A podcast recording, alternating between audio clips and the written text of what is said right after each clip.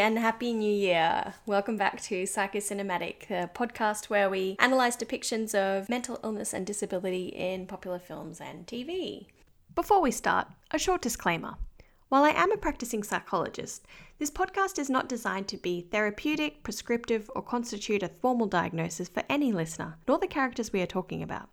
I'm not representative of all psychologists, and my opinion is just that one opinion. Also, while I do have a little bit of lived experience of anxiety and depression, for the most part, I'm only commenting on my understanding of illnesses, symptoms, and disabilities based on what I've learnt and read. Myself and my co hosts in no way feel we have the final say on any character portrayal. We may get it wrong, and I invite you to let us know if we do. It's my intention to start discussions with this podcast and for it to evolve over time, so please give us any feedback you have. And now, on with the show.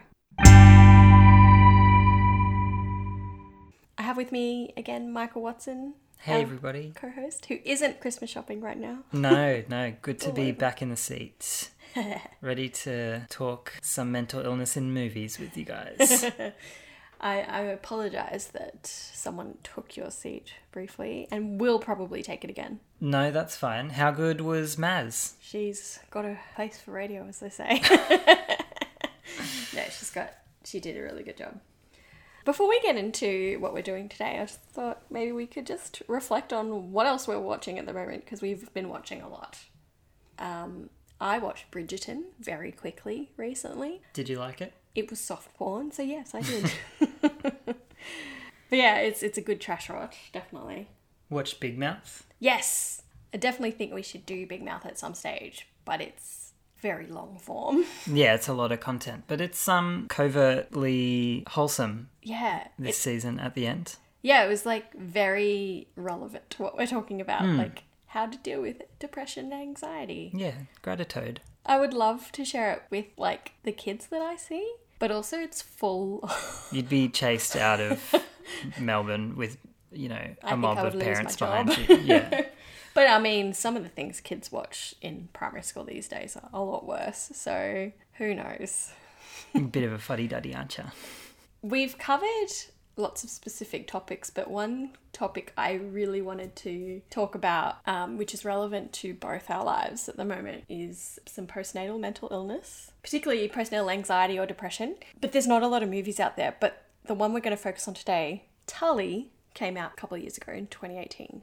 And I guess for a little bit of context, we have a baby ourselves, and he's nine months old tomorrow. So, yeah, the reason why I wanted to focus on it is because we both, I think we both experienced a little bit of postnatal depression. I was clinically assessed as having postnatal depression like two or three months old. Yeah. Yeah, but um, I think in the context that he was born in April last year and we live in Melbourne, I think that could probably be diagnosed as COVID depression. and it was definitely um, nowhere near as severe as what's depicted in this movie. And I was able to manage it fairly well. But I also feel like everyone who had a baby last year probably met the criteria in some way.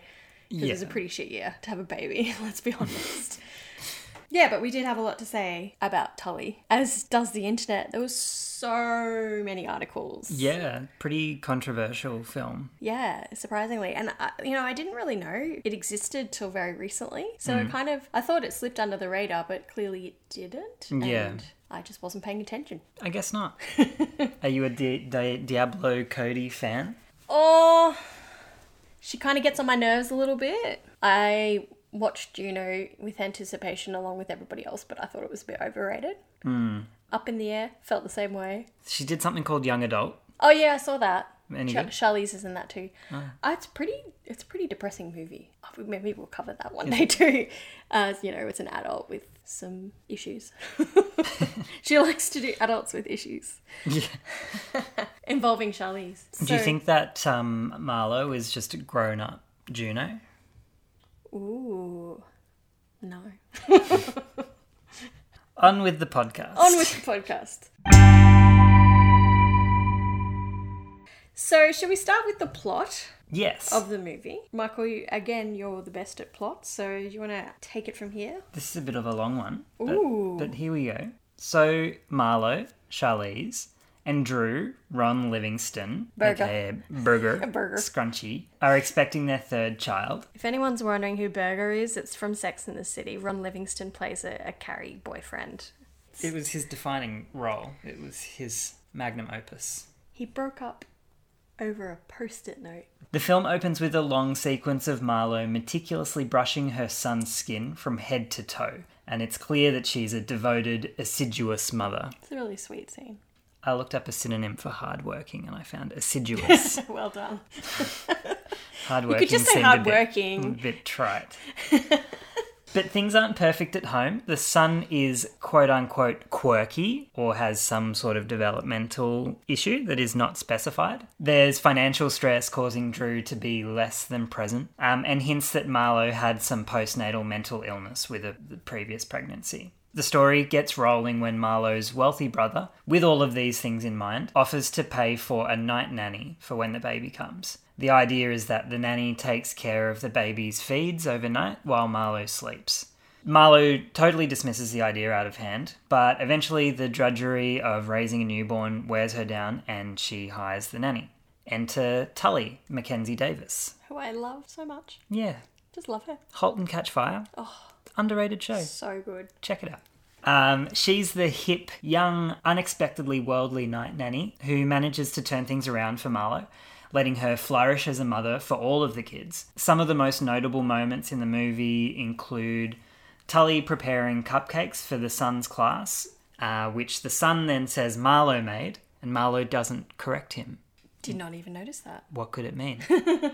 also, when Marlowe divulges to Tully that she bought a sexy waitress outfit to wear for Drew, but that she doesn't think it'll ever end up being used. The two of them end up having sex with Drew, Marlowe behind Tully, instructing her on what he likes hmm. in the sack. So I think it's Tully that has sex with him. And finally, the climax of the film, where Marlowe and Tully go out to Brooklyn for some drinks. Tully confesses that she can't be the night nanny anymore. Marlowe's devastated and ends up driving home smashed, whereupon she drives uh, the car off a bridge. She wakes up. Yeah, go on. Whereupon. Whereupon, whereupon she wakes up in hospital. Whereupon we see her and Tully's final farewell. Whereupon a montage of Marlowe doing all the things we thought Tully was doing throughout the movie. The psychiatrist diagnoses Marlowe with quote extreme exhaustion and sleep deprivation. We find out that Marlowe's maiden name is Tully, ergo Tully was all in Marlowe's head. What? The end.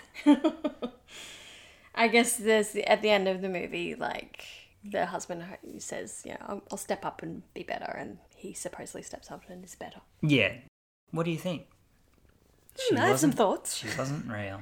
Um, we could probably do a whole episode on her son Jonah and his unnamed developmental issues, which on the surface look a little bit like could be autism from from how he presents, but we won't go into that because we'll be here forever. So I guess the the movie's supposed to, according to the filmmakers, encapsulate motherhood and the stress of motherhood and postnatal mental illness. So looking at this movie from our criteria perspective, uh, the first being lived experience. There's actually a lot written from Diablo Cody specifically, but also Charlize Theron about you know why this movie was made and what they what kind of story they wanted to portray. And I read a fair bit on Diablo Cody's experience of postnatal depression. And she said when her youngest was born, she was um, really struggling. She had a high stress career and two boys as well as a newborn, and she hit a wall. So she wanted to make this movie based on her own experiences as a mother and having postnatal depression. And she she's had a lot of flack from people, um, thinking that she's made light of postnatal depression. And she said, "I've been through it myself, so how can I possibly make light of it?" And that she's had lots of mums come up to her saying, yeah, they appreciate that they have been represented on screen. And she, Diablo said, I haven't seen a movie about someone struggling with postpartum, and I want women to see the movie and feel seen. So I guess she does have a lived experience of postpartum depression, but we'll talk more about that later because I don't think the movie just describes postpartum depression. Yeah. But yeah, no, mad points for lived experience, and I don't think you can really attack her for making the movie that she made if it's somewhat auto- autobiographical. Yeah. Oh, uh, and you can tell that she these are real experiences, uh, which we'll get to. Like, um, she obviously wanted to share something that was very real.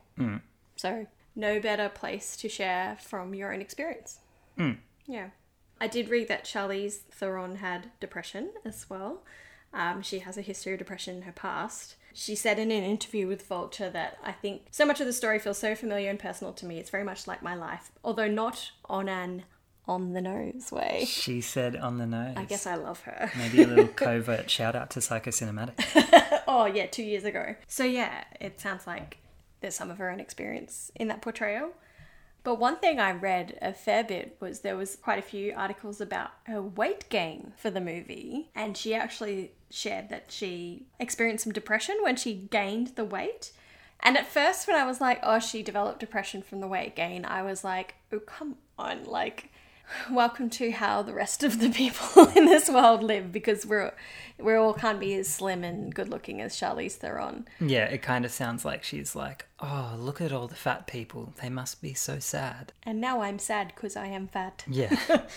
But in the context of her being like a superstar, I can kind of understand feeling depressed because like there were articles being like Charlize Theron is unrecognizable on the set of Tully. She looks completely different, and it's like no wonder she gets depressed because she's in so much scrutiny, and she's not like obese. she's just looks like a postpartum woman. Yeah, I just really hate how whenever a celebrity puts on weight, they're like, holy shit, they don't even look like them. It's like a bit of weight causes so much uproar. Like, how's it supposed to make people feel who aren't celebrities? Like, they see that and go, oh, when I put on weight, then I must look disgusting and awful and unrecognizable.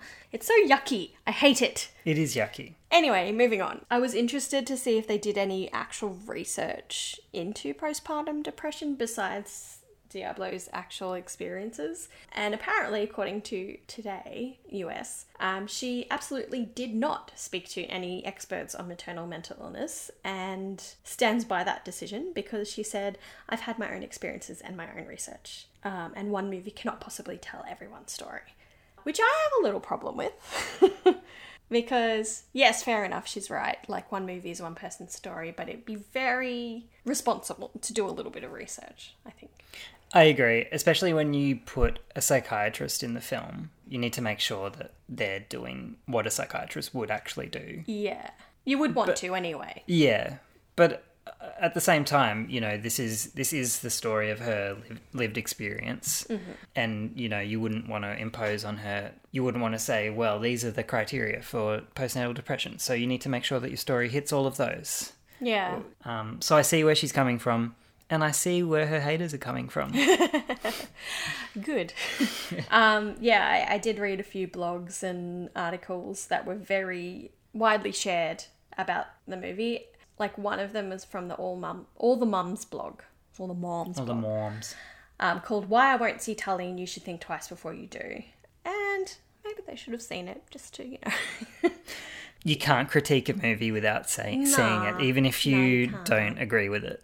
And like trailers are just trying to get people's bums in seats. Like they're not always a good depiction of what's actually in the film. And there's a a, a great plot twist in this film. Oh, I know.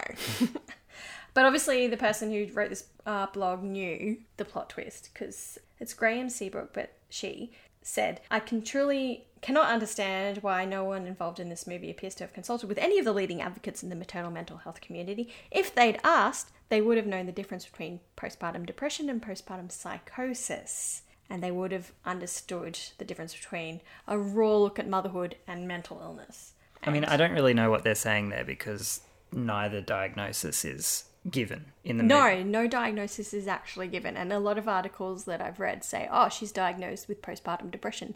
But she's not actually. Like, no one actually gives her a clinical diagnosis in the film, um, apart from the fact that she had had some depression in the past. Maybe that's how they kind of get away with it by not actually diagnosing her. But obviously, they're promoting the film. They were promoting the film as having postpartum depression. Hmm. But the person who wrote that also just feels like they were very adamant that people with postpartum psychosis deserve an apology from the people cre- who created this movie, and they deserve much more than the throwaway treatment that they get. That they're more than a plot twist, which I agree with.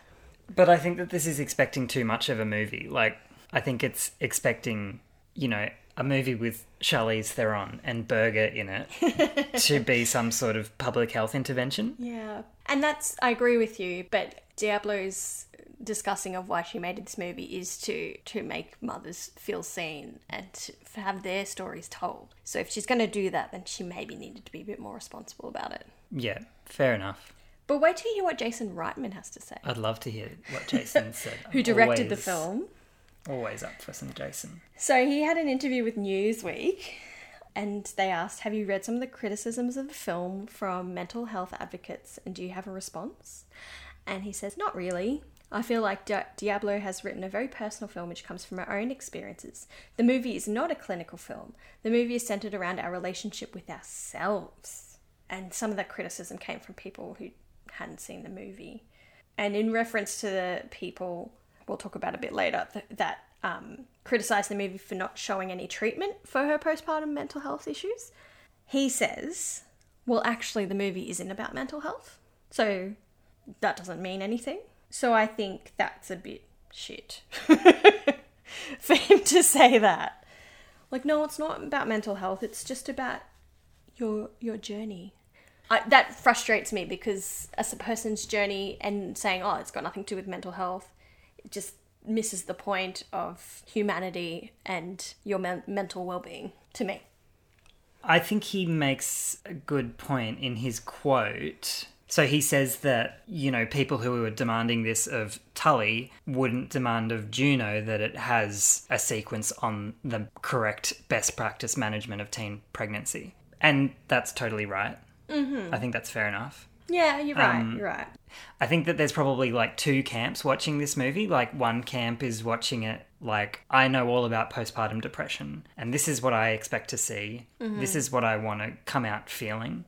Like a, a public health film. Like he he says clinical film. The other camp are the the people watching a movie for entertainment, not for clinical reasons, who want to see a character on a journey and probably don't care about the DSM like criteria. You don't have to care about the DSM criteria. As we've established on this podcast, movies are a very powerful medium, and often how we see things that we later experience on film kind of can color how we process some of those things or how we treat some of those things. So if I wasn't a mum when I watched this movie, I could come out of this going, "Oh crap, I'm going to get depressed and I'm going to have psychosis and that's and and then no one's to like help me. That's just to be the end of it." And I, I know that's a very crude way of looking at it, but I think you can tell a story of someone's journey for the people that are entertained, but also kind of educating a little bit at the same time, like and sh- sending a message respectfully and responsibly at the same time. I, I don't think I think there's a lot of power in movies, which is why we're doing a podcast about it. So I don't think it's unreasonable to expect a bit more. Yeah, fair Maybe. enough. Like, okay, um, it's about the experience of finding oneself or revisiting that younger self. Fair enough. Could Tully have been real then and brought that out in her as, you know, someone she saw herself in? Would that have detracted from the film? And if it has detracted from the film, then I call bullshit on it being just a story about finding your inner self because obviously there were things in the film that, you know, her husband needed to step up because he realized she was actually struggling and doing all this shit by herself. Like, there's more to the story than it just being a relationship with oneself, I think. Well, like this is this is the main thing that I've been thinking about is that the story can effectively be boiled down to Marlowe is struggling. She reconciles with her younger self, and that gives her the power to be like a super mum sort of hmm. thing. And I think that plays on a lot of mums' fears of, and my genuine fear when I was pregnant, of losing yourself because you're now a mum. Hmm. And that old you is gone now, and you're now this new person, and you lose a lot of your ideals and carefree attitudes. That's a genuine fear, and I'm, I'm glad that they have a movie about that. But could they have also not made her psychotic? Well, and, but then I, I also I don't know where you want to get into this, but I I don't think that she has psychosis. I think it's just a film device that she's that Tully's in her head. Especially in light of everything that they've said, which is like this isn't a clinical film. This isn't. This is my personal experience. Mm. But I think she it's just a a metaphor. psychiatrist at the end. Yeah, because she drove herself off a bridge and ended up in hospital. But why did and she got do that? referred to the psychiatrist. Anyway, But oh, no, no, I'm not saying that she wasn't going through mental illness. I think that she was depressed, and Tully is a, a metaphor, like a film device, as opposed to a legitimate hallucination that Marlowe was experiencing. we're getting into the accuracy side of things, which is a good place to to be at. so let's talk about the accuracy of the depictions. Yeah. On that note, because we're now trying to figure out what is being portrayed. Is it psychosis? Is it not? Is it just postnatal depression? And I argue that it is psychosis because she, in the movie, maybe she's the unreliable narrator that we see, but Berger's in the movie, in the room, her husband's in the room, and she says, Oh, the night nanny's downstairs. And he's like, What's she like? She's like, It's she's weird. And so she's talking about the night nanny with him. Like she's she's there. She's real. So I argue that it is psychosis because she's believing it enough to to share with other people. Yeah, true. Hmm. But I. It's possible, I'm sure, but it just seems weird to have a psychosis that only happens at night. Well, let's talk about that too because I guess we can agree that she's experiencing some postpartum depression. Yes. So like I'll just talk briefly about what postpartum depression is. Yeah. um, postpartum mental disorders really are not a separate clinical diagnostic criteria. They are just you know, In, in the DSM, you meet the criteria for depression and then you tick the box that says this happened after a baby. yeah, pretty much. So it's just depression, depression. Um, and postpartum psychosis is classified in the short psychotic disorder section of schizophrenia. So, postpartum depression is depression that happens usually between two weeks to a month after delivery of a baby. That's usually when it starts. We're not sure why it happens, but there is evidence suggesting hormonal changes that come with childbirth and sleep deprivation. And there's some risk factors, including prior postpartum depression, bipolar disorder, a family history of depression, and other just things that are going to be common stresses, pretty much, including complications of childbirth as well. Um, and it's quite common. It affects about 15% of women. And also 1 to 26% of new fathers, too. There was a study in an inner city mental health clinic in the American Journal of Psychiatry that shows that 50% of postpartum depressive episodes can begin prior to delivery. It can last up to a year as well. So it's different from baby blues, as they say, or postpartum blues, which is very common for all most mums, um, but that usually only lasts about two weeks. I don't know why two weeks is the measure. I think it's something to do with the uh, like withdrawal from different hormones. hormones, yeah, it's fair like a normal reaction to that. So the criteria for postpartum depression, you need to meet five of nine criteria. So firstly, feelings of sadness, emptiness, hopelessness, nearly every day for mo- most of the day. Um, loss of interest in pleasure or activities, weight loss or decreased appetite, changes in sleep patterns, feelings of restlessness, loss of energy, feelings of worthlessness or guilt, loss of concentration or increased indecisiveness, or recurrent thoughts of death and possible um, suicidal thoughts. It sounds like having a newborn. Oh, yeah. but just longer than you would expect. I think we see her, you know, before the baby's even born, seem really low affect. It's an unintended pregnancy, which is a risk factor.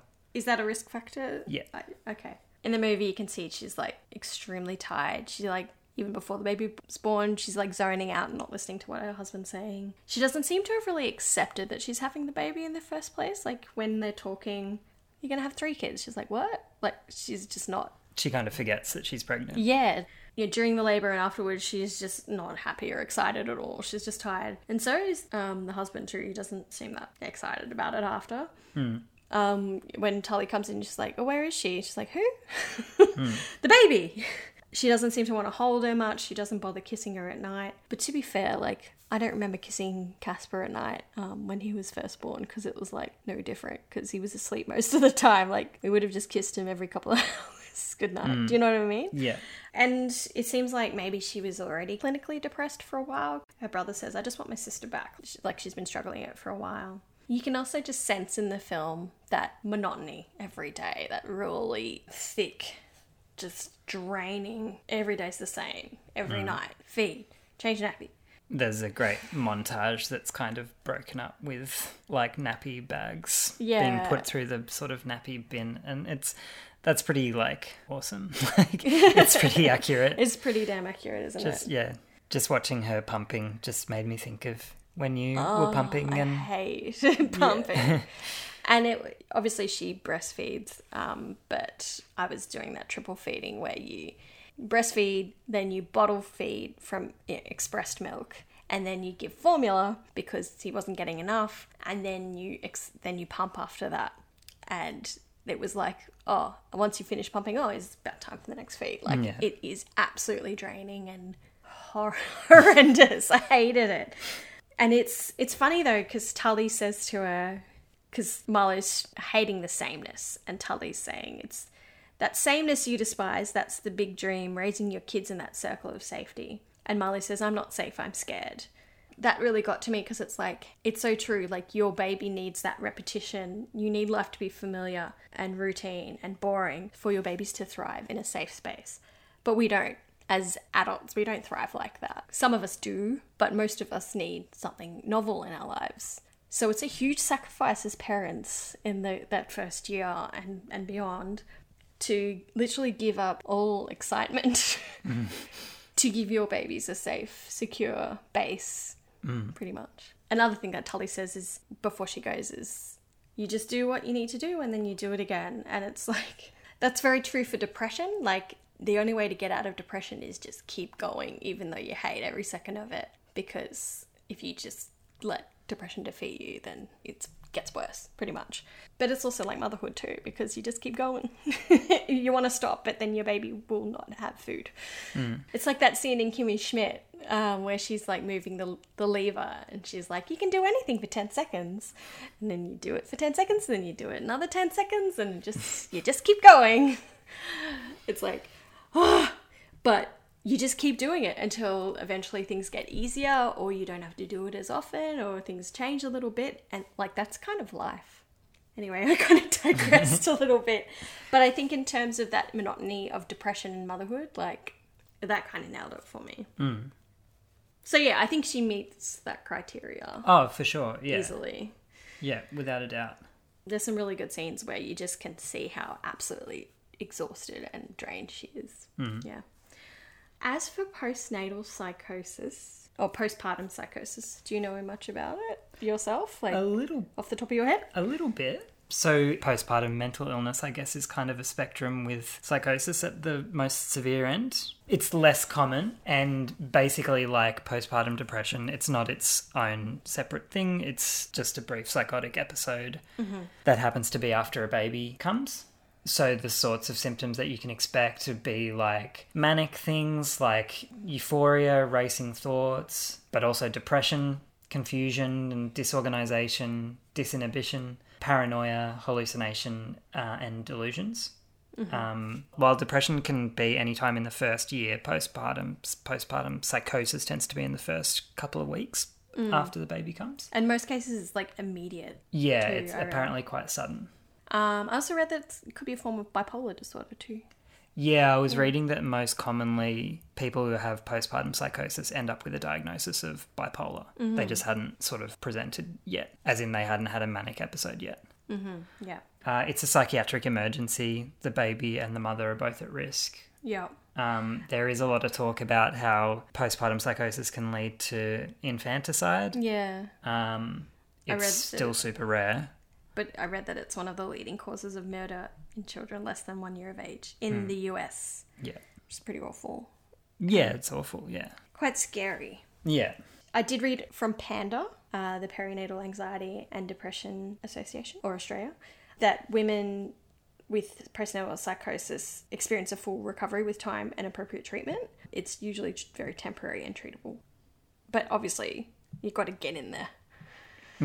So, I guess in terms of that criteria, she definitely seems quite manic in that she's obviously doing a lot of things existing with very little sleep, acting a bit out of character from what her husband's used to. Like he he watches her doing karaoke and it just seems like this isn't what she's usually like. Hmm. And of course the big red flag, she's having a hallucination Yes. and a delusion because she believes that Tully is real. Yeah. if if we are going to treat this as a psychotic episode though do you think that it would just end in such a linear beginning middle and end way you know Uh, n- no, I don't think so. But also, we don't see what happens afterwards. So Tully could be leaving her.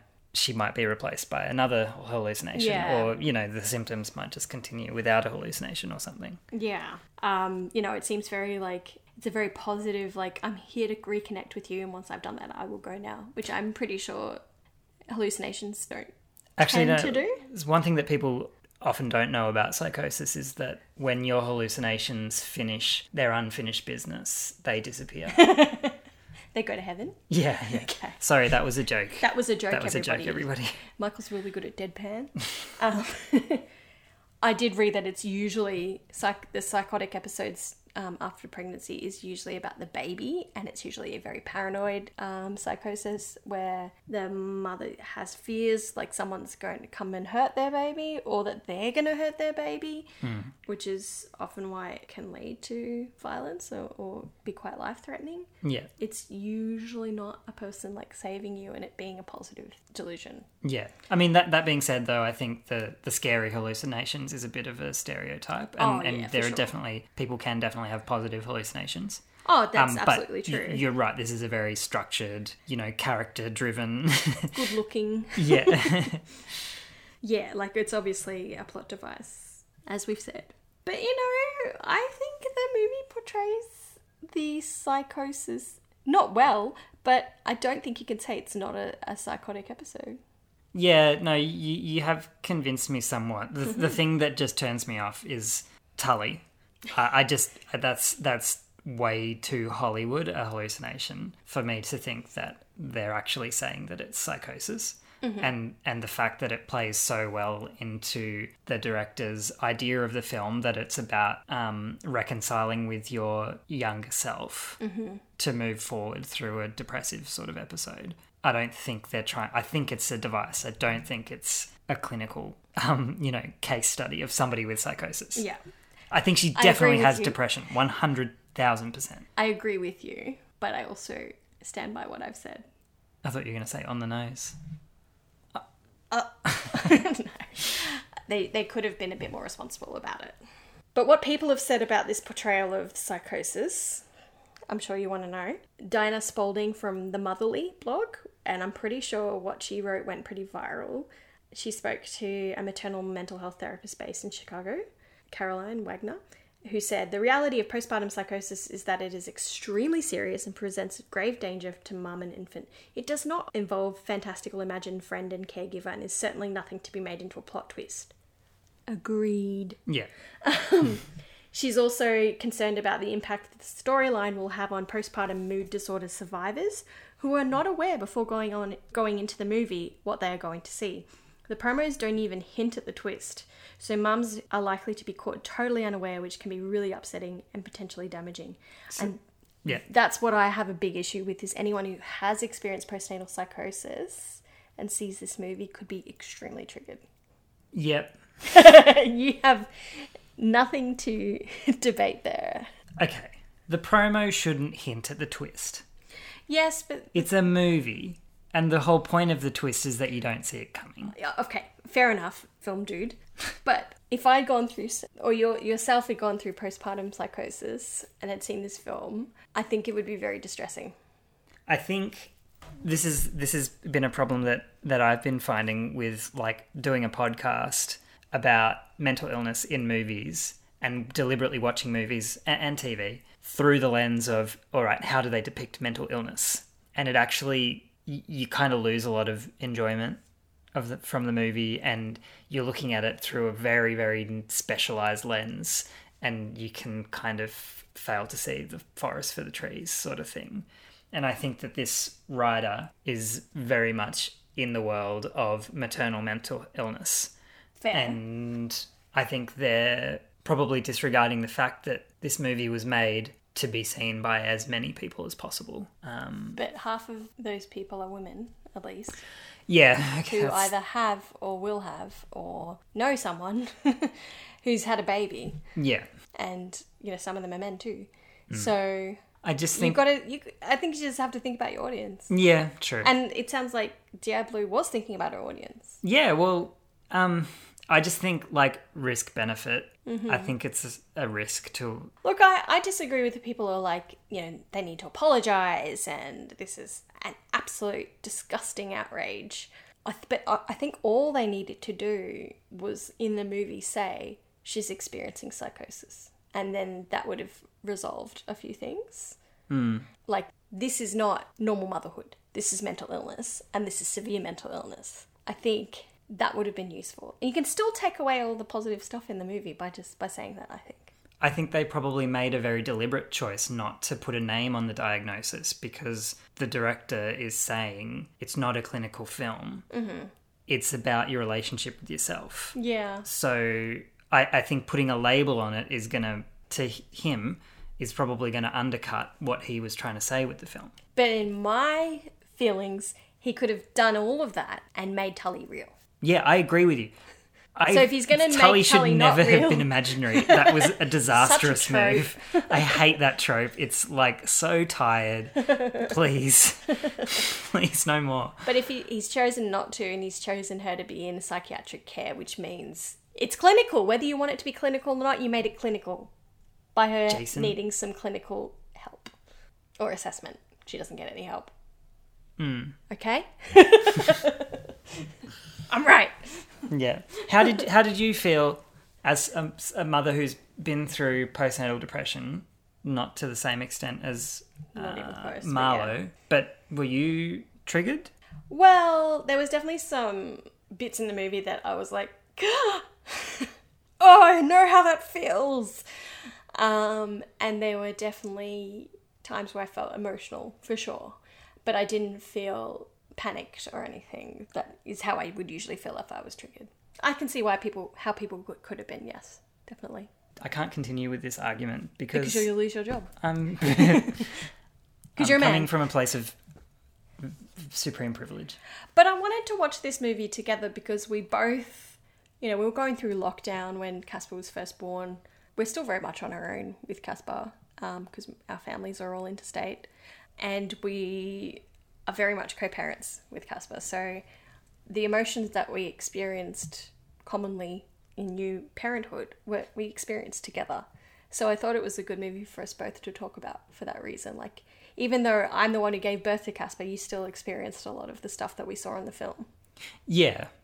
And- but I think Drew's character still resonated with me quite a bit. Ooh, let's talk about him a little bit later. First of all, a scrunchie.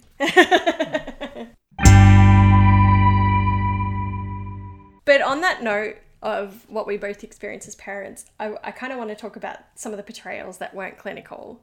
Like, the portrayal of being pregnant, I thought was pretty good in the movie. Like, how just how Charlize acted when she's obviously so pregnant. She's just waddling. You can see how exhausted and tired she is carrying this weight.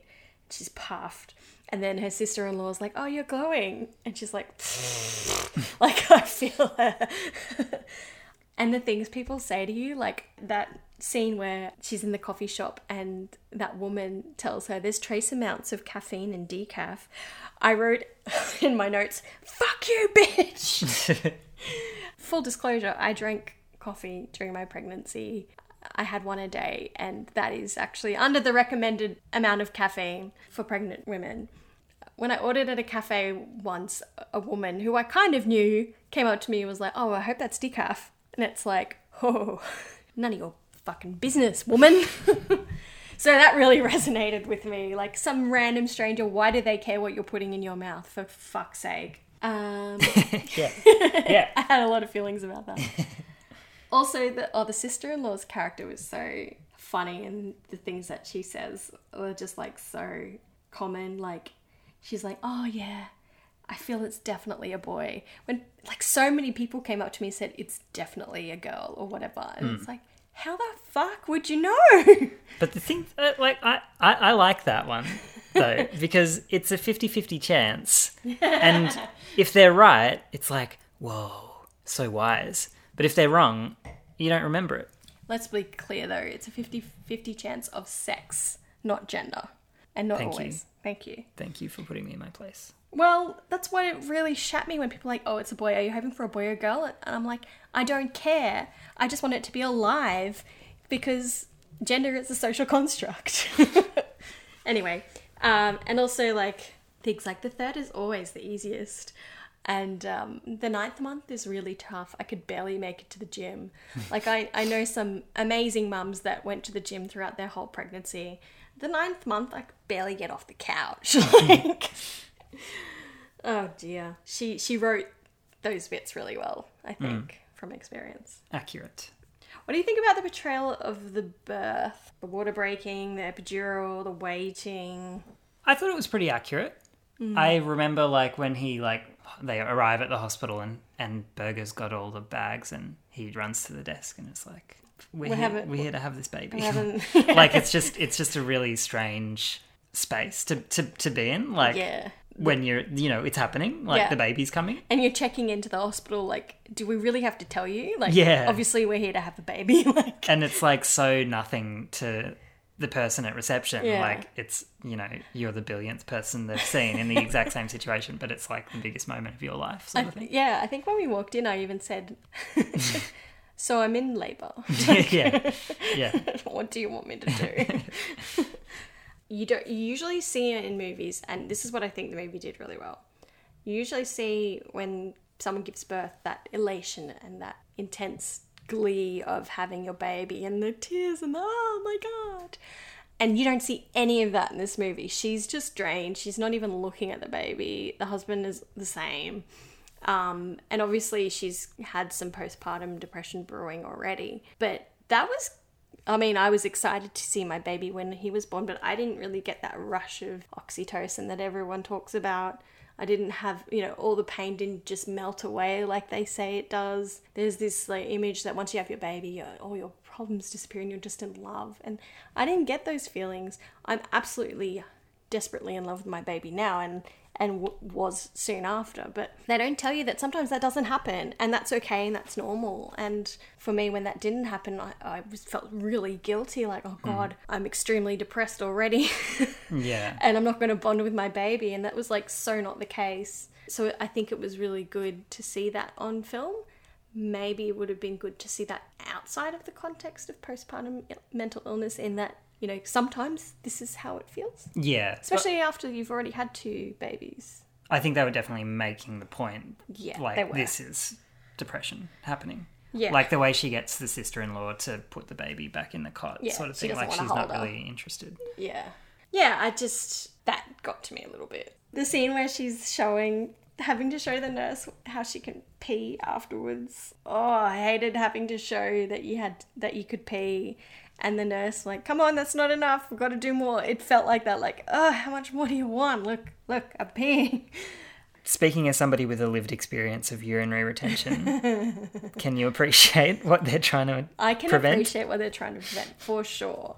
But it's like, I just had a baby. yeah. Now I gotta pee. also, she got nappies. I didn't get nappies. I got these fucking terrible surfboard pads that that shifted around and didn't work for shit. Like that was so crap. They didn't have wings. I, I like how she they portrayed the just the discomfort after the birth, which is another thing no one really tells you much about. Yeah, except in like a comical way. What scenes really resonated with you postnatally? For me, like dropping the bag of breast milk everywhere. Mm. Like I felt that in my heart. like that's so real. Like, oh, I just spent so long pumping that. It's everywhere. I remember that happening with you a couple of times, and it was just like Devastating. day ruined sort of thing. Like, Just totally ruined my day. just that silence after it happened. Um, also, full disclosure, I have scrolled on my phone and dropped it on Casper's head. oh, that was that made me feel so bad. when you're just waiting and you're just watching shit TV and eat, eating shit food because like you can't sleep and you've got to be there for when the baby wakes up or you're waiting for your dream feed or whatever. Just Yeah. that monotony. I have to say that that baby latched really well, which made me feel like crap. yeah, and just all those other little things like um, the letdowns and waking up disoriented from an intense dream to feed the baby and stuff like that. Mm. And also, like, as Tully got into the picture a little bit, when she goes out and she's really drunk, she's like, I miss Mia, let's go feed her. How often do we go out? Like, very rarely, and we're like, I miss Casper. Yeah. like, you're just aching to leave the house, and then when you do, you just want to come home again. Yeah. Yeah, anything else that resonated you- with you? The shots like in darkness and then the baby start like the monitor goes turns on, the baby starts mm. crying and then you're like what, what time is it? Yeah, exactly. Like, I cannot stay asleep for one second longer because I have to do this now. So let's talk a bit about stereotypes. One thing that I read a little bit about is how privileged and white the film is. Everyone of consequence in the movie is white and quite affluent. Marlo's struggling, but you know, she's got mat leave. They both have jobs. Uh, they both have a house, a roof over their heads, and, and there's no issues with like having dinner on the table. There are people that struggle a lot worse than she would, but mental illness does not discriminate. But like all the people of color in the film are kind of like barriers or sort of stereotypes of people that are uh, making it hard for Tully, like the principal who wants to send her son to a different school, the sister in law who's obviously like very superficial and doesn't really get it. And they're people of color. So I found that a little bit like, not so, well, I guess it was a stereotype in that they were very stereotypical characters, but not very diverse. Yeah, fair enough. But also like it's Diablo Cody's story. Yeah, that's And true. I think she'd be in a lot more trouble if she tried to write something that she didn't already have experience with. Like, Yeah. have you heard of American Dirt? No. It's a book about like a struggling Mexican family, and it's written by a white American lady, mm-hmm. and copped heaps and heaps of flack for that reason. And I think that Diablo Cody would probably cop the same sort of thing if she wrote a story that was like, Yeah, but could she not have the people of color oh yeah, I agree with you negative influences? Yeah, yeah, yeah, I totally agree with you. just include her husband could be black. Yeah. And yeah, just the fact that after she has a car crash, like literally nothing happens. She doesn't get arrested. There's no like problems with insurance or what happens to the car. There's like literally no consequences to the family at all. Like it's a bit of a privileged.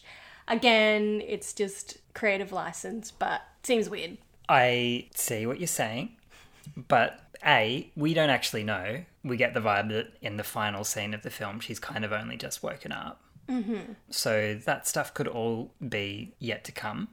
But I hope this isn't on the nose of me. But if she was a person of colour in the role, she wouldn't just be nicely waking up in the hospital bed. There'd be like police people, there'd be someone worried about drugs. You know, it would be a totally different treatment, I think. But I just think like this is the sort of denouement of the film. It's not gonna like do a Lord of the Rings and suddenly there's this whole like coda about the legal issues that she ends up embroiled in for drink driving and stuff. This is a movie. Okay. It's Hollywood. I think we're we're digressing and it's my fault. I don't think that stuff needs to be in it. okay, fair enough. It would be a bad movie. It'd be boring. As fuck. Uh, but it's a very white movie. We can agree on that. Yeah. Um, there's a huge stereotype of depression equaling, you know, having hallucinations and psychosis, which is generally assumed in a very misunderstanding, cruel world as being crazy. So, in a movie depicting mental illness, seeing the most extreme version of it can not help with stigmatizing mental illness at all, which I think is a huge issue that a lot of these bloggers and um, articles have with the movie. Is it's not going to be particularly helpful for stigma and seeking help. I know that you said that if a baby isn't planned, you're more likely at risk of being of having postnatal depression. But you could surmise that if my baby wasn't planned, then I'm probably not going to bond with it. Yeah, that's like- not always the case. That's a risk factor and mm. not like a major risk factor. It's just something that's linked. Mm-hmm. And, and that doesn't mean that 100% of unintended pregnancies will, the mother will have postnatal. Yeah. Though I, I think it adds to the accuracy of the depiction because she's got some legitimate risk factors. Yeah, for sure. That's a good thing. I do like the fact that she does end up bonding with the baby. Like you can see that she's starts to enjoy the baby a lot more. Um, the fact that she didn't bond with her initially, and she had all this psychosis, that could really freak people out. Like if yeah. you've just had a baby and you're not um, having that instant bond that you expect, you could watch this movie and think, "Oh, well, I'm gonna go go nuts." Yeah. Um, and that's not the case. And as I referred to before, like not everyone has that instant connection straight away. And lots of the things you do as a mum help you bond to your baby. But uh, on the on the other hand, like that could prompt somebody to get help. That's true. E- e- you know, even if they're just not bonding and they're like, "Shit, I've got psychosis." However- they may they may not be right. However, that's where the movie would have been helpful if they actually saw her getting help. Yeah, Because then you'd be like, oh, that's what I do about it. yeah, I- and I, I did I did think about that, but I I think that you know she kind of made the point of how they don't have enough money for treatment. It's America, so they have to pay for their healthcare, and um, uh, it's not a clinical film. Jason Reitman said it. No, got to got to listen to Jason. Um, also, her dad, the dad doesn't really bond with the baby really initially at all either, which isn't seen as a problem. Yeah, no one's all. like, No he's one psychotic. he's got depression. No, they're just like, oh, dads don't bond. Yeah, Ah, true. And what? the arc of the film is like that everything's going to be all right, sort of, because Marlowe starts bonding with the baby, Yeah, but like dad's bonding is at the same level at the end of the film as it was when the baby's no, born. no, no, there's a scene there at the end where he's playing with the baby. Oh yeah, Yeah, there is. Yeah, So- true. But like, But anyone know. can. He's just playing. He's not doing anything like feeding. He's not pumping. You know what? Let's just skip to let's talk about the husband in general alright. because I know you might disagree with me, but fucking hell, what a stereotypical shit husband he is who gets away with doing absolutely fuck all in most scenes in the movie. You know, when she's in labor, he's just snoozing. Uh, when the baby's born, he's snoozing. Like, his life doesn't change at all. He's still going on his trips. Like, he's stressed about work, but like, his work doesn't really change. He's still going to work. He's staying up gaming every night when he could be helping with the baby. Like, you know, wouldn't she love to do some gaming for a change? Like, no, she's not given that option. And like, you know, he justifies not helping by saying, I don't have boobs, it's not like I can do anything. Like, you can fucking hold a bottle, you can change a nappy. yeah. I'm so sick of and you know if this is Diablo's experience, well I hope her husband like stepped up his game a little bit because I'm so sick of seeing husbands as the passive participant in their own child's life and that being acceptable and normal. Like in reviews they're like, "Oh, you know, he's he's trying to be present, he's trying." He's not trying. He's not trying for 5 seconds. Your thoughts? Yeah. I don't think he's like your typical absent dad because you you get the sense that like he's trying a little bit. Show me some evidence that he's trying a little bit. Well, it, you you get the sense that he's got some emotional intelligence and and he, that he cares about Marlowe. I, I'm I'm not. I'm just trying to give a little bit of light and shade here. like I don't think. But if that, you agree I with me, that's fine. yeah, yeah, I, I agree with you, but I, I think that they're trying to show him trying somewhat. But yeah, man, stop playing fucking video games all the time. Like, Like even when I know you think that he cares about her, but even when she's shuffling across the screen, he's like moving to get her out of the way of what he's playing. Like he's not even looking at her. Like hmm. He's like he notices some out of character things, but he doesn't bother to even ask if she's okay. He's not. He has no idea what she's going through, and she, he doesn't seem to really care to find out. He just comes home and criticizes that they're having frozen pizza. Like, look at her. She's like, absolutely trashed. yeah, And then the other thing that really pisses me off, and you're not, without disclosing too much, you haven't done this to me. Um, when he's like, "Oh, how are you feeling?" She's like, "I'm feeling good." He's like, "Okay, let's have some sex." And she's like, you can tell she's like, "Yeah, I'm feeling good, but no sex. I'm not ready for that." there's that expectation that the moment she's doing a bit better, like she now has to be sexy for him. Nobody. It doesn't work like that. And that whole he needs his batteries charged I comment. know. And that, but that's coming from like when Her younger self. Tully Tully says it, but it, it's But- Tully is Marlowe. But Tully is a younger, naive version of Marlowe who thinks True. that she needs to please a man to keep them around. Mm. but she goes ahead and does it in real life. Yeah, but you know, what about her needs? It Like, just sounds like internalized. what about recharging her batteries? Yeah, it just sounds like she's internalized those unhelpful sorts of dynamics. yes, yes, hundred percent. And even when he finally says to her, like, he's sorry, she's so beaten down and gaslit by eh, by society and that expectation that she says, you know, you don't need to apologize. You've done nothing wrong. Like, I guess he does. you know, and he's like justifying that he got overwhelmed with working kids and you know, he wants to run off sometimes too. I'm like, why? Like she's doing everything for you except, you know, give you a blowy. Like she's sustaining your entire life. Like why do you want to run away? Yeah, just made me mad. If you were in this boat, it would take me a long time to forgive a husband who who would be like that. Michael, you notice when I'm mildly distressed within 5 seconds of me showing distress. So like there's no way you would get away with being so checked out. Yeah, but like a lot of what you see him doing resonated with me. Like, Yeah. I think that he sort of just assumes that everything is ultimately up to her. Mm-hmm. That it's not his job. But also, like, bills need to be paid. Mm-hmm. And he presumably works full time. It's hard to balance, and I think it was a I think it was a reasonable portrayal of somebody struggling as a struggling to balance work and parenthood, Yeah. fatherhood. But I think one thing that we've talked about and that comes up when you're a new parent is it's not just the looking after the baby that takes the energy out of it, which is in itself a full time job, but it's also the cognitive load, the amount of pre planning and preparing and, and just constantly thinking about about the baby and what it needs and the timing of everything and what your structure of the day is and the routine and, and what you feed them and all of those things. And that often gets put onto the mum on top of the actual doing of everything. So dad might come home from work and be exhausted from work, of course, but then work for a mum doesn't really end. well, in a marriage like Tully, uh, like in Tully.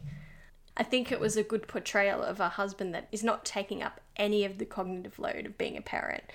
Yes, fair enough, he has to work, but that's his child as well. He's not just there to, to provide the money for the child. And maybe I'm a bit non old fashioned and a bit feministic in my approach of, of parenthood, or maybe we both are, but it's often all of that cognitive stuff gets lumped onto the mum, and, and that's not okay. And I feel like he is very complacent in this movie of just expecting that she's got everything under control, running the entire house, not just the baby, but the other two kids, going to all the, the school meetings and having to think of a, a, an aid that the school won't provide but re- will recommend. Like he leaves literally everything up to her, and all he has to do is work, and then that's it. It's a, it's an unfair balance. What do you think? I agree with you. Thank you, listeners, for um, allowing us to air some personal grievances. You are not Berger. that is for sure. In many ways. You know, he didn't even he hadn't even met the night nanny and didn't even care to meet her. Yeah, there, there's one. If he tried, line- he would have found out she didn't exist. yeah, this whole thing. Um, there's one line that I wrote down was that like he says to um, Marlo, "Are you just going to leave her down there with Mia?" Like he's not at all responsible for the safety of Mia. Yeah. Like and he says that in the hospital, like, oh, she just left left the kids without anyone looking after it. And the nurse is like, weren't you there?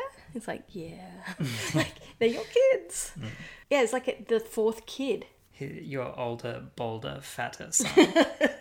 Yeah, it's just such a stereotype. And unfortunately, it's a very real situation for many mums out there, uh, which I don't like personally. But no offense to anyone who has that sort of situation in their household and are okay with it, go for it. That's great. If you're happy to take all that cognitive load, well done. You're an amazing superwoman slash superman. Any other stereotypes that you can think of? One thing that we should talk about is that Jonah, the son with the developmental difficulties, mm-hmm. Query autism. yeah, they talk about how Marlowe had some sort of postpartum mental illness with him. Mm. Her husband does say depression. Yeah. Okay.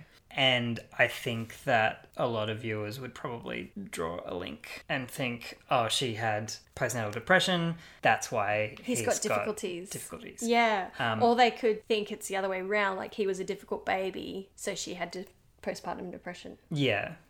And? I don't know what you think about this, but what I read is that there is a link between postnatal depression and adverse outcomes in children. Nothing like what Jonah had, which is presumably some sort of autism like Developmental disorder. Yeah. But there is some low to moderate quality evidence to suggest that postpartum depression is linked with some physical health problems and other medical illnesses in kids, like things like asthma and diabetes. Mm-hmm. There's also, again, low to moderate evidence that there may be a link with like cognitive impairments and psychopathology, like anxiety and depression. Mm-hmm. But in terms of this film, I guess we're worried that people will see, oh, you know, Jonah's got this unnamed disorder. She had PND. If I have P- PND, my kid's going to have some major disorder. Mm-hmm.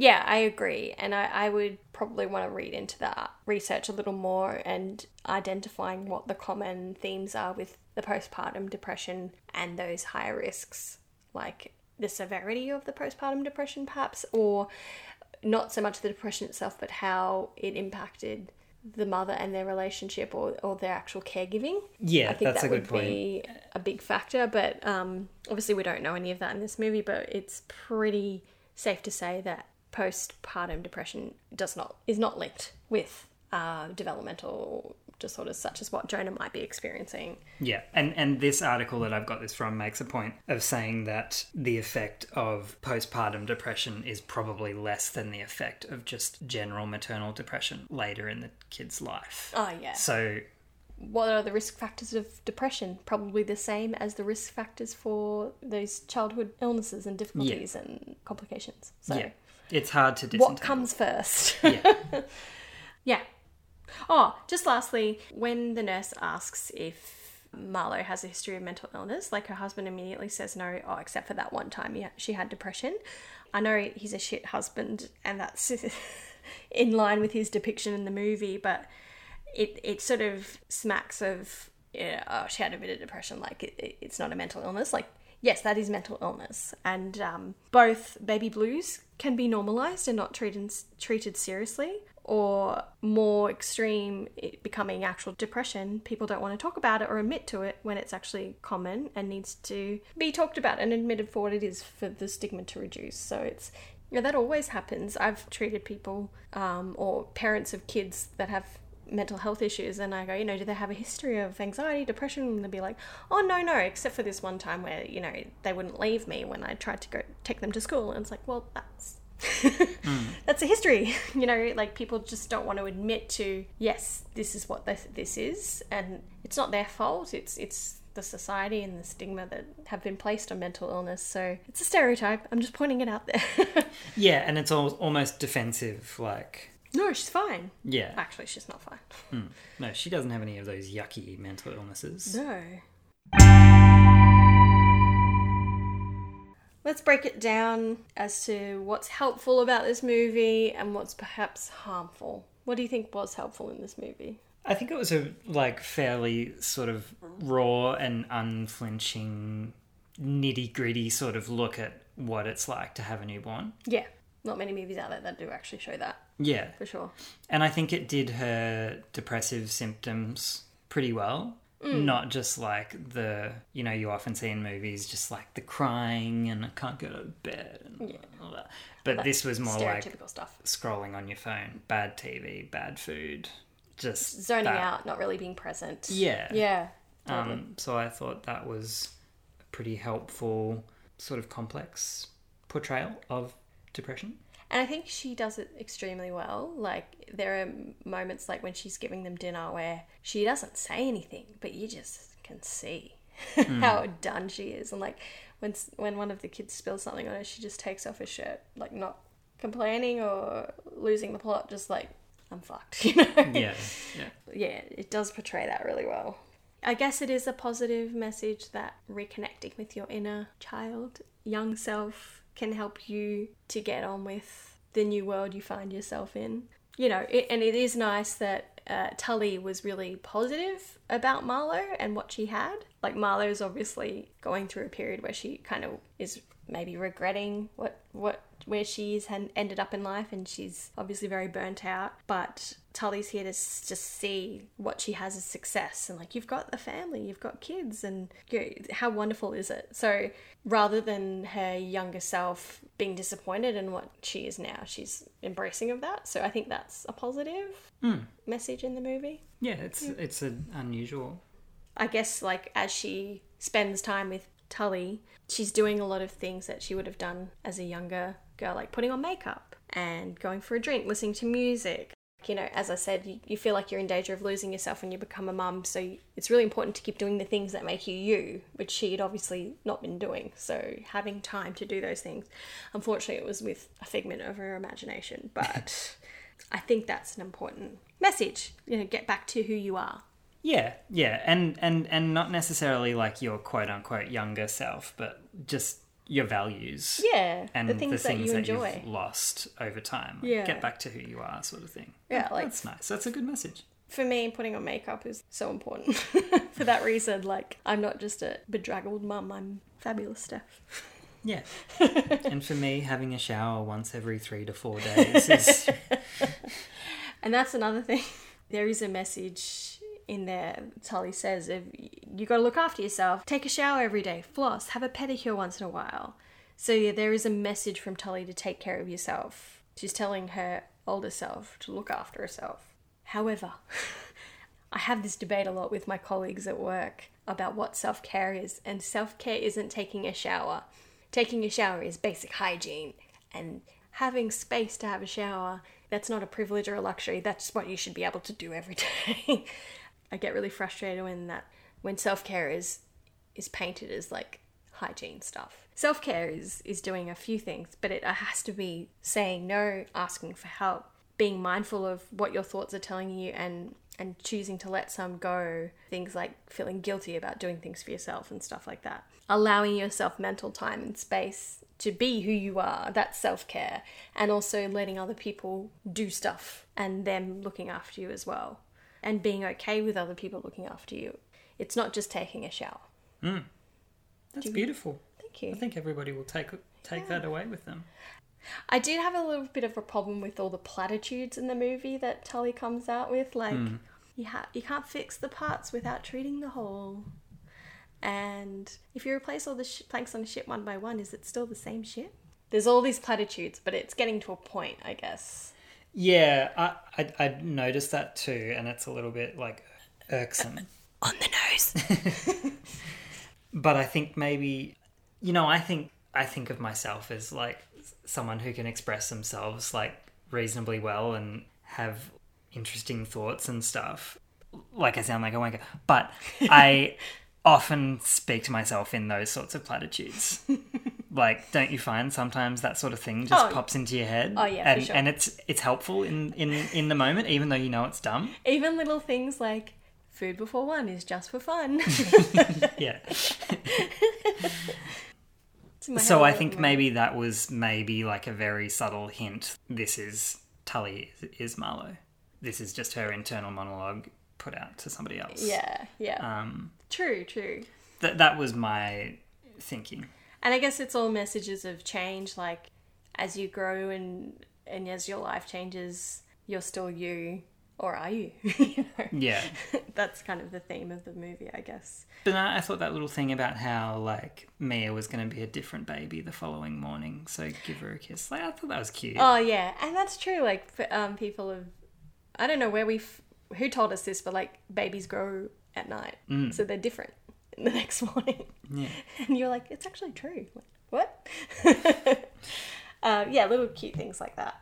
And also the fact that, um, what did she say? You are the baby because Mia's cells will be in you for years. I'd, I'd heard that too, that like your baby's cells are in you for, for a long time and your cells are in your baby, obviously, because they're made out of your cells. You're not just you now, you're also your baby as well. Crazy. Profound. What do you think about the idea of framing psychosis not as a scary thing that we need to get rid of, but as a like a, a coping mechanism? Because, like Tully says, I was there. I was just a a means to an end, getting you through the danger zone. Like, do you know if psychosis can actually be a functional thing?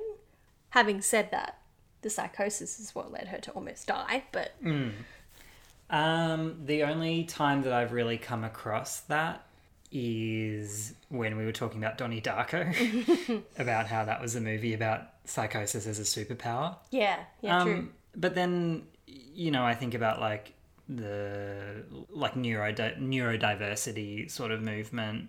I think a lot of people, you know, look at their psychosis, for example, as just one way of many to see the world, mm-hmm. um, and then it should be respected and celebrated And a lot of as much as any other viewpoint.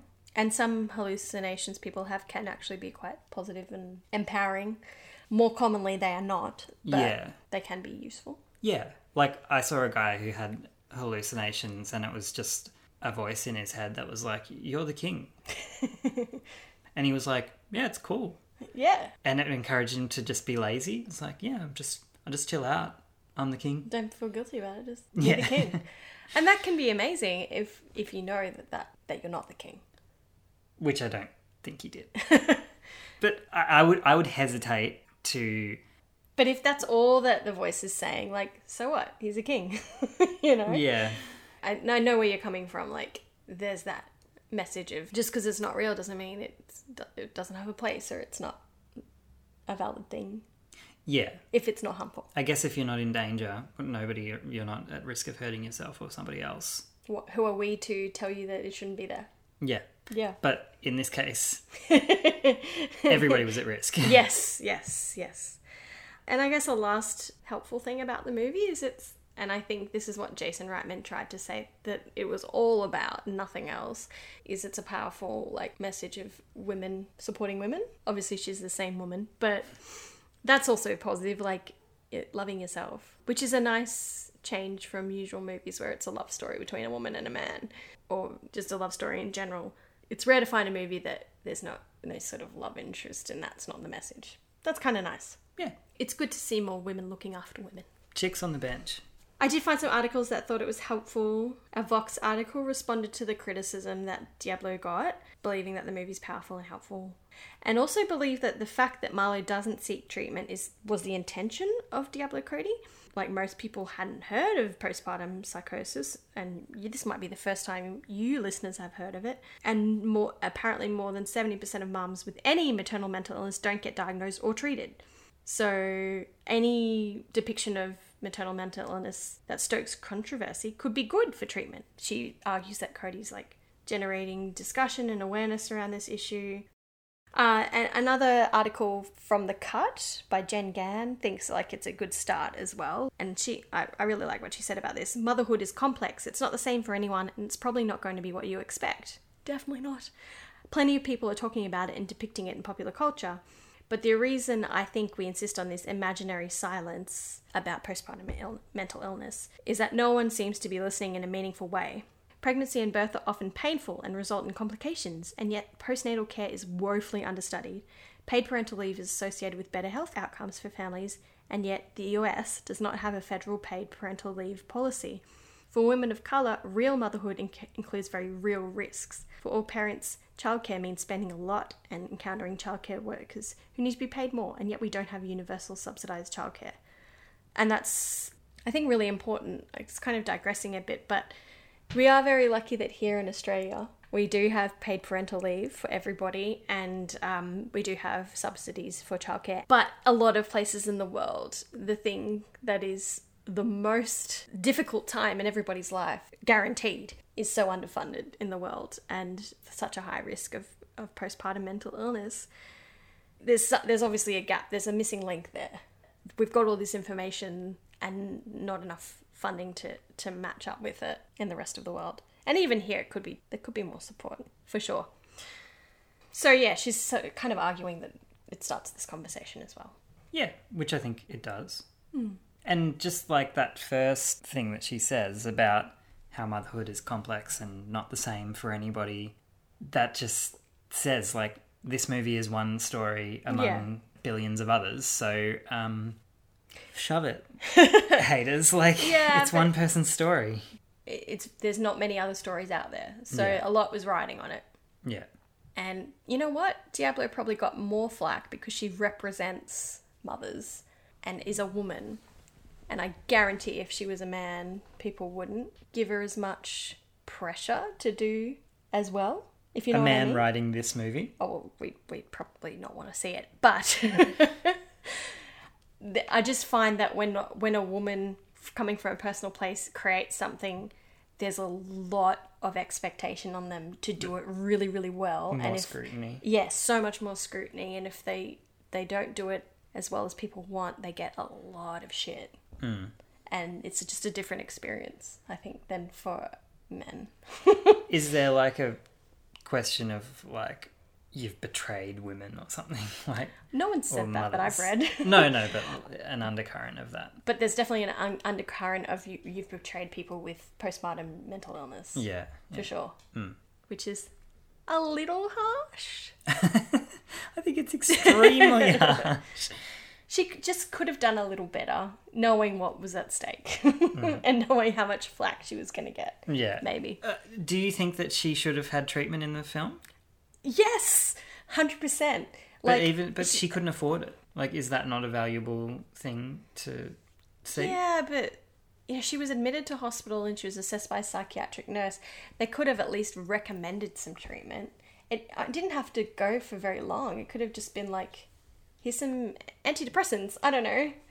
Yeah, I, I guess. I just think that's like ripping the heart out of the film. Like that was the that was the point of the film. That scene. Like why why get bogged down in these sort of clinical technical Yeah. details?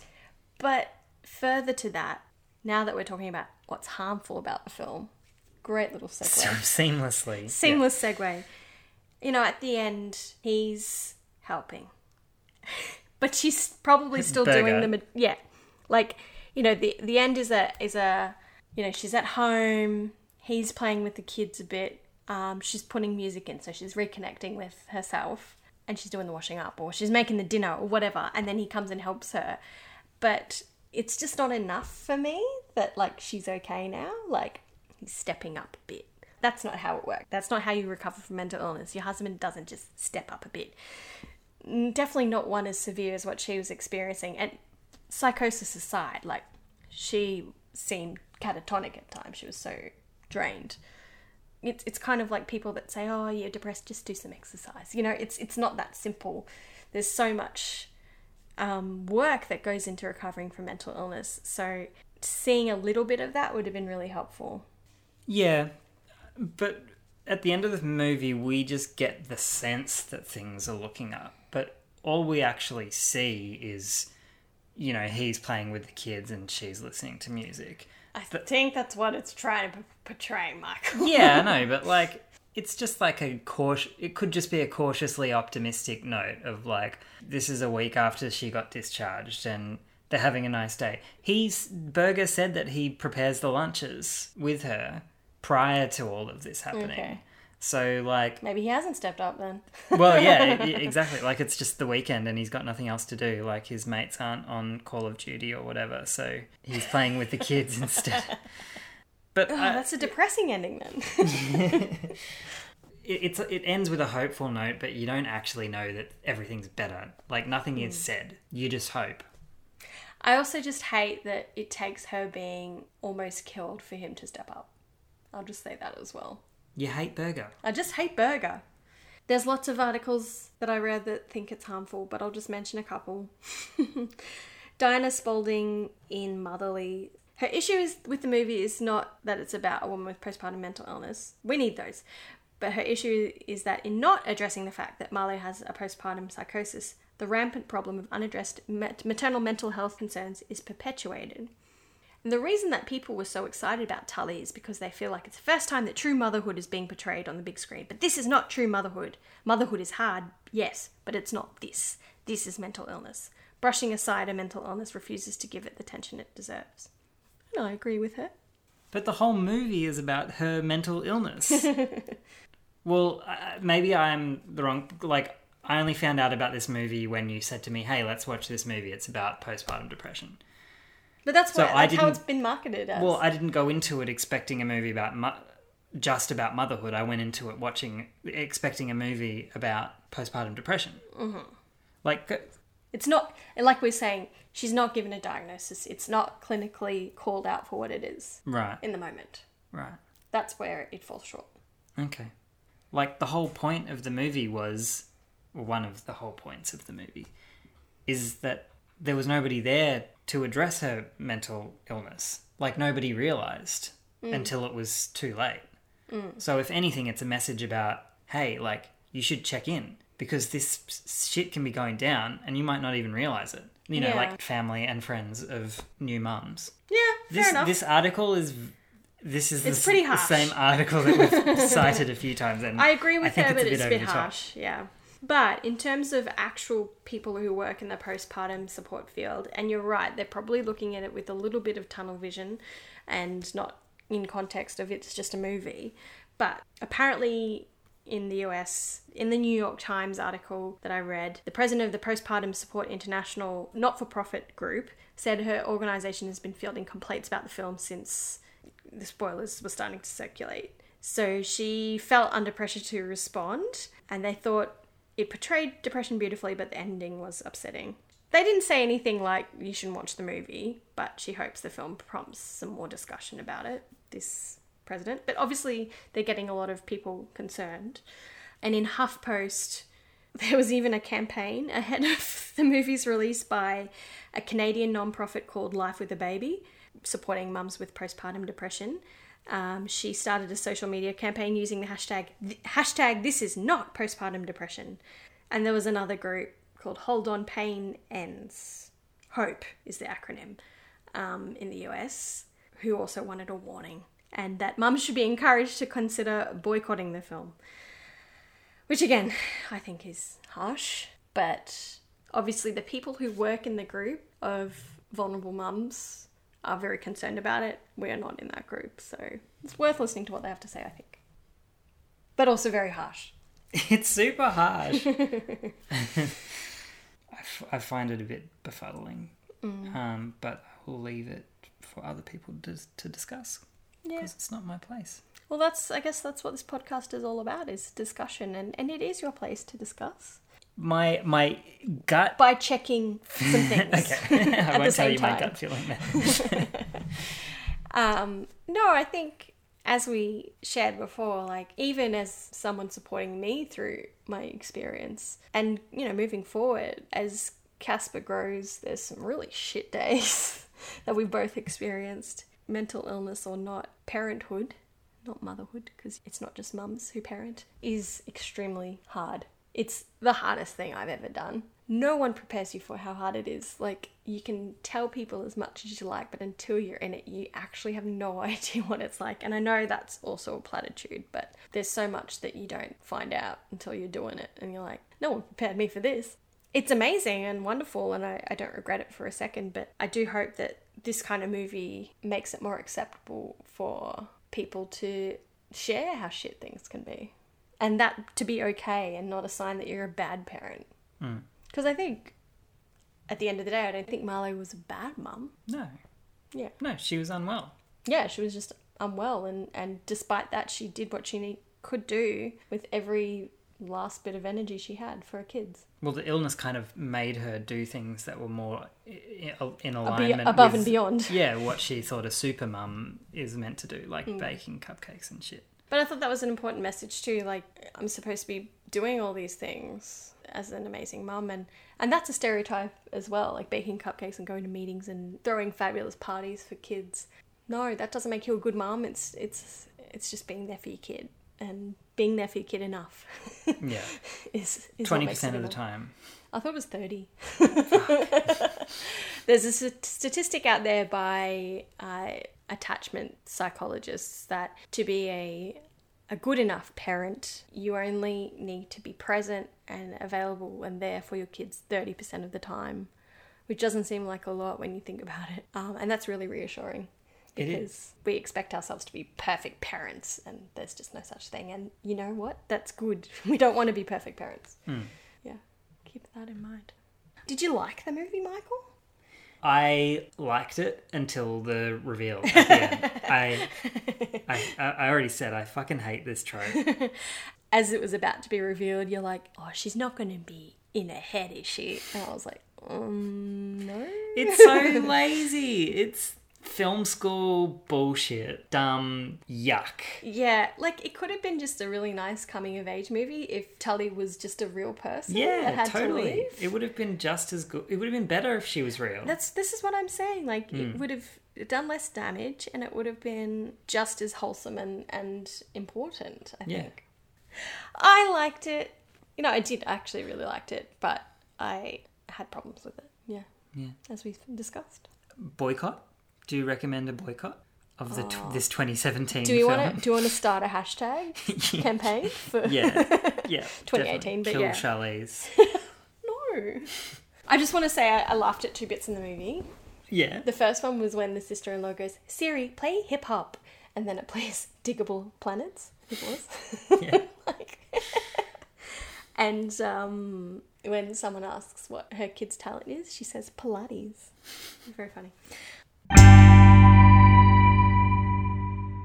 Let's just score it, I guess. Yeah. Lived experience. I think this is our best lived experience yet. Yeah, like it's literally autobiographical to a point, so I think it wins. Apart from the psychosis part. Accuracy, uh, I think it kind of loses points for the psychosis part, but the depression part Yeah. I think was pretty good. I think the fact that we had to argue about what condition she actually had says that it's not very accurate. Yeah. But you're right, the depression was good. But the Point psychosis I'm not on board with. Yeah, I agree. Um, stereotypes. Yeah, there's some pretty shit husband stereotypes in there. I don't think that there's like enough postnatal depression, etc. in movies to really like have established stereotypes. That's true, There's a yeah. few like harmful little things, I guess, like the the link between her previous depressive Yeah. episode and the kid's But that is developmental oh, disorder. Yeah, yeah, yeah. Um, there's a few little A few problems. Yeah, Maybe but- half a point I again. yeah, I think they did alright. Did alright. And helpful or harmful? It's kind of 50 50 again, I feel.